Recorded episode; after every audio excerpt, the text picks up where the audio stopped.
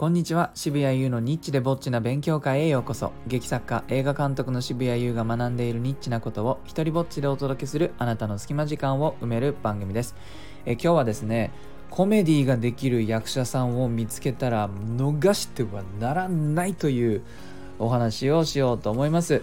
えー、先日ですねあの劇団道楽先生という、まあ、先生なのか劇団なのかちょっとよくわからない名前の劇団が、えー、やっていた「アナプラス」という公演を、えー、見に行かせていただきました、まあ、この公演の名前がですねそのちょっと勘のいい方はわかるかもしれないんですけども「あの穴」という言葉が入っておりましてその僕の本のですねモノローグ集「穴」にプラスちょっと僕の本じゃない作品を2つほど足した公演で、まあ、それだから、まあ、穴プラスと非常にその分かりやすいんだけれどもかっこいいのかちょっとかっこよくないのか。絶妙なラインをついてくるね 公演のタイトルで。なんかそれも分かった風な紹介の仕方をね代表の方がされていましたがそれを見に行ったんです。というかそれのあのアフタートークに呼んでくれたのでねその見に行くのとえー、同時に、まあ、アフタートークにも出たんですけれどもその公演で僕がアフタートークしたことなんかもうもうもうバチクソどうでもいいそうじゃなくてですねあのコメディが上手な役者さんがいたんですよ。しかも1人じゃなくなんと2人もいていやー嬉しかったでございます。もうね普通僕そういうなんかあのね褒めたい人がいたら名前とか言ってね紹介とかもするんですけれどももうこの人たちね逆にちょっと取られたくないから名前はもうここでは教えない。もう内緒。あのね、頑張って調べればわかると思います。その劇団名だの、公演名だの、調べていって、この人かなぐらいのね、見当をつけることはできるかもしれないですけどもね、内緒もう、もう僕が自分の作品に出すためにね、それまではもう教えません。えー、コメディをねできる人たちっていうのは僕は僕の経験上ではやっぱこれ少ないというふうに感じていてもう見つけたら絶対絶対つながって帰ろうっていうあのー、もうポリシーとテーマを掲げて生きておりますなぜならですねこれ大事なんですけれどもあの悲しいシーンというのはまあなんかできるんですよセリフをちゃんとやってくれてやってくれたら大体の場合平均点が取れるんです。で間もあのちょっと長いのともう少し長いのとであの悲しいシーンだったらなんか間が少しずれても結局悲しいままで伝わるしあのそれにねもしもし演技の方がちょっと足りなかったとしても悲しい音楽を添えてあげたりとかあのそういったこの補足的な技をすることで、まあ、お客さんが勝手に泣いてくれたりするわけですね。ところがコメディはねそうはいかないんですね。コメディっていうのはそういう感情移入の仕方の結果笑うっていうのとちょっと違うんですよだからセリフをちゃんとやっても、まあ、少し欲が出たりちょっと間がずれたりとかするともう受けないで、じゃあね、あの、悲しいシーンのように、なんか音楽で助けられるかって、じゃあ愉快なね、あの、今にもなんだか愉快なことが起きそうな音楽流したって、なんかあの演技の方がうまくいってなかったら、むしろちょっと寒いことになる。あ、なんか音楽で助けようとしてんな、これみたいな風に 見えてしまうので、むしろマイナスになってしまうことさえある。でですね、あの、これは僕がなんかピーピーギャーギャー騒ぐのは、僕自身台本あの書いてる段階ではですねあのイメージしてる笑いの箇所っていうのは結構多いんですなんなら書いてる最中結構ゲラゲラ笑ったりしてるんですねところがいざやってもらうとしかも上手い人たちですよ。上手い人たちに入ってもらってやってもらうとあれ？なんか何かの歯車が一個ちょっとずれただけでえ笑えない。っていうことが多くてですね。でまあ傾向としては例えば真面目なシーンだったとするとその俳優さんたちは全体を割と真面目にやろうとしちゃうことがあってそのシーンの中で瞬間的にちょっとクスッとなってしまうようなことが自然に、えー、起きることは結構人間の日常生活では僕はあると思うんですけれどもそれをいざ再現しようとして台本書くとなんかその辺りが全部消えちゃって同じトーンでやられてしまうということが多いんです。で指摘してすいませんここのやり取りはあのえっと、コメディ要素があるんですけどっていうと今度はそこをこうギュッてこう無理やりコメディに振り切ろうとした感じでそこだけが浮いちゃうっていうあの間をね見つけてくれる人っていうのがねもう申し訳ないんですけども僕は少ないと、えー、思ってるんですね。でもあるじゃないですかそんなさなんかお葬式でも親戚のおじちゃんがねなんか足がしびれちゃってあの 立てなくなっちゃったとかあの本当は全体はすごくこう悲しい場面だったりしてもじゃあ例えば僕のね幼少期で言ったら親戚のあのお葬式の時に棺をね担い担いでであのそれを担ぐのに男性が集まりすぎて逆にそのそんなにいらないよっていう人数集まっちゃったんだけどもあそんなにいらないですって葬儀屋の人も言えなかったか何かでなんか10人ぐらいがその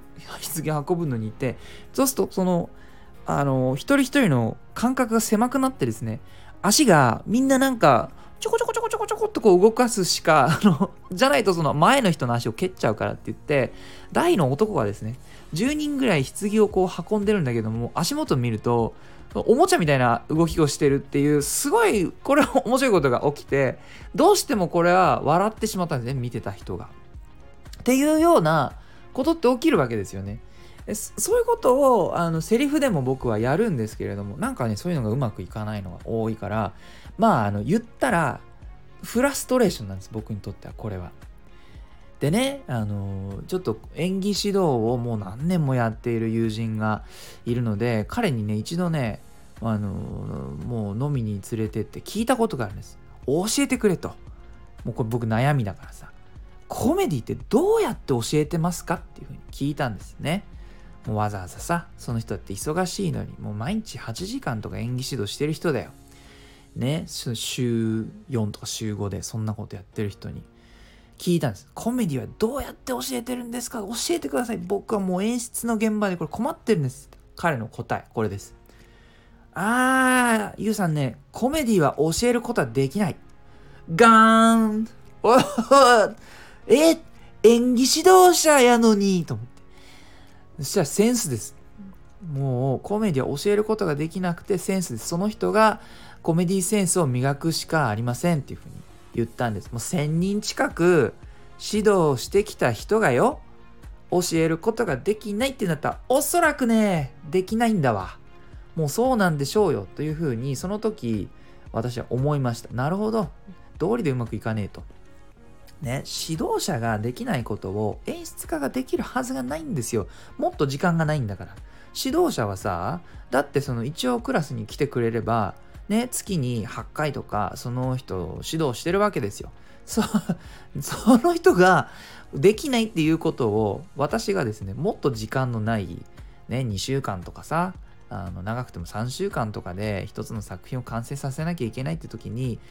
えーと、笑いを取るにはですねなんてやってったってうまくいくわけないんです。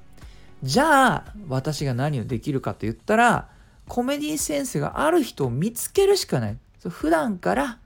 自分のそのコメディのセンスを磨く、磨くことにあの時間と思いを注いでる人を見つけるしかないんですね。まあ、それなんで今回のねその道学先生の講演で、えー、見つけた人たちにはもうもう何が何でもつながろうと思って、まあ、実際、えー、つながってですね一人に、まあ、あの特にコメディセンスが強かった人の方にはあの LINE でつながって僕もうその日かその翌日ぐらいに送ったんですけども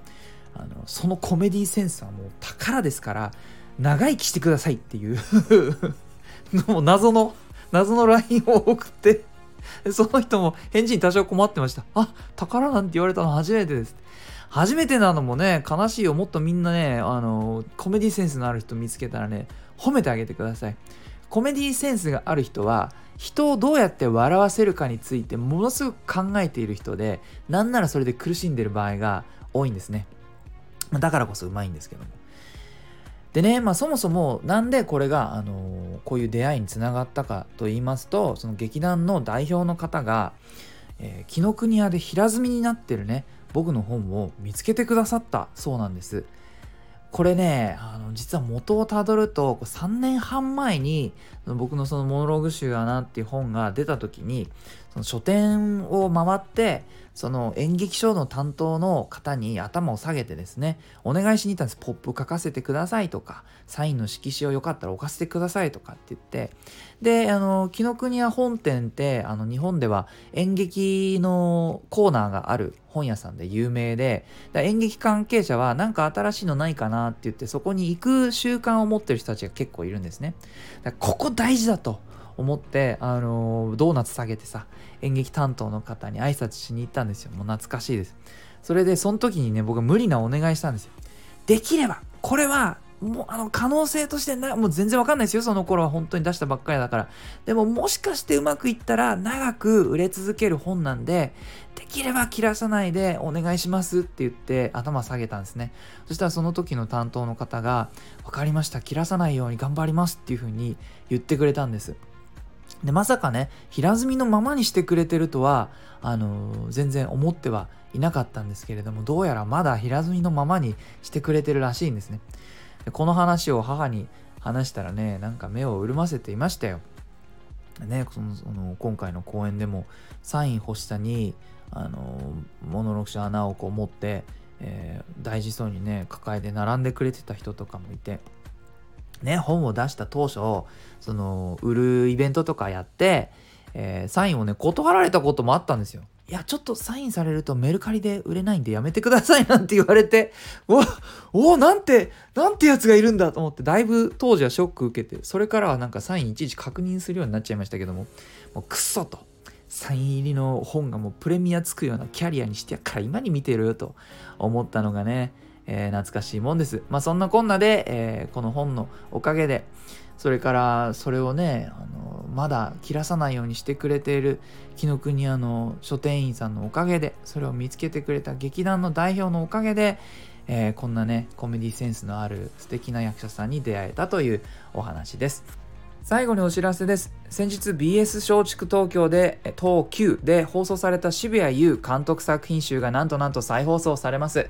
5月15日、もう明日ですね、の夜中、深夜24時30分から、日付的には16日ですね、えー、契約不要、無料のチャンネルでございます。BS ボタン、番組表ボタンを押して、えー、260番を探すか、まあ、大抵のリモコンは3桁入力ができるので、260と入力することで、僕の短編映画6本を視聴できます。いいなと思ったら、ハートマークをタップしたり、フォローしてください。Twitter もやってるので、よかったらそちらもチェックしてください。このスタイフでも自由に使える日本初の一人芝居コレクション、モノローグ集穴は Amazon で好評発売中です。許可も上演料もいりません。では、渋谷優でした。